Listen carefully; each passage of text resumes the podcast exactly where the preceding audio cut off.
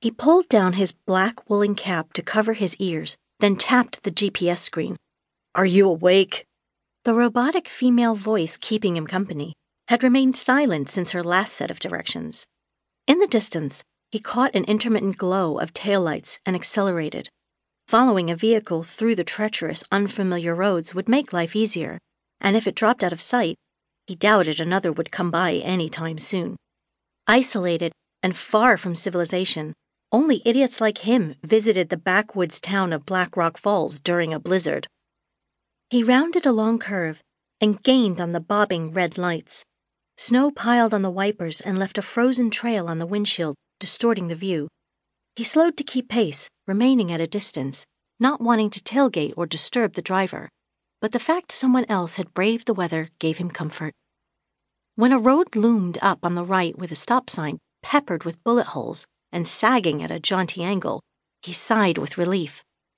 The SUV's headlights picked out a white barn, fences, and a driveway leading to darkness.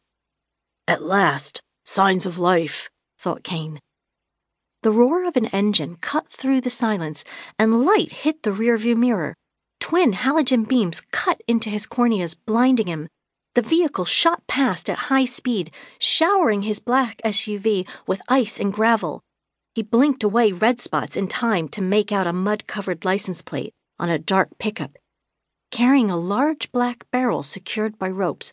Idiot, thought Kane. The speeding maniac bore down on the car in front, and both disappeared around a tight bend.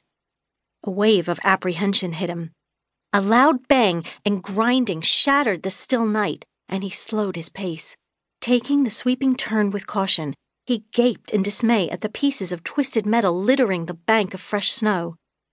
Vivid memories of life changing seconds slammed into his mind the image of his wife's lifeless eyes staring into nothingness the blood on her forehead, the anger knowing the bad guys had won. He shook his thoughts back into the now and scanned the road for wreckage.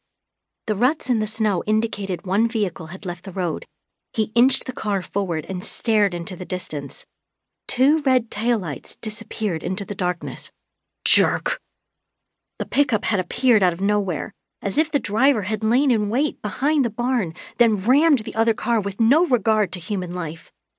What a great start to his new job. He would arrive in Black Rock Falls as the sole witness to attempted murder and leaving the scene of an accident.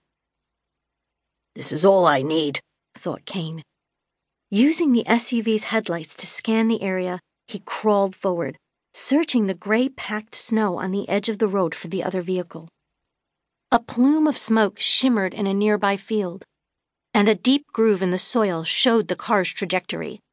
He turned his car to flood the area with light. Leaving the engine running, he grabbed a flashlight from the glove compartment and slid from the seat. Sleet stung his cheeks, and an icy chill cut through his clothes. He zipped his thick winter hoodie and shivered. His gut clenching with apprehension of finding death in the crushed metal, he ran, boots crunching on ice, toward a police cruiser with the Black Rock Falls County Sheriff's Department logo on the door.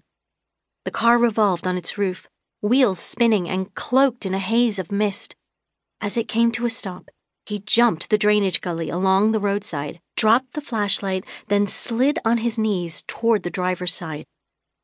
A cloud of fumes billowed around him, and gas pooled in the snow.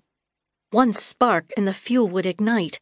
Placing one boot on the side panel, he grabbed the handle and gently levered open the door, he reached for the flashlight and aimed the beam on the face of a woman in uniform suspended upside down by the seatbelt, her face flush with the airbag. She glared at him, dark eyes flashing.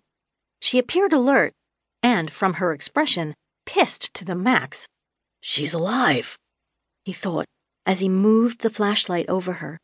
The officer squinted, then lifted the muzzle of a Glock 22 and aimed it at his face.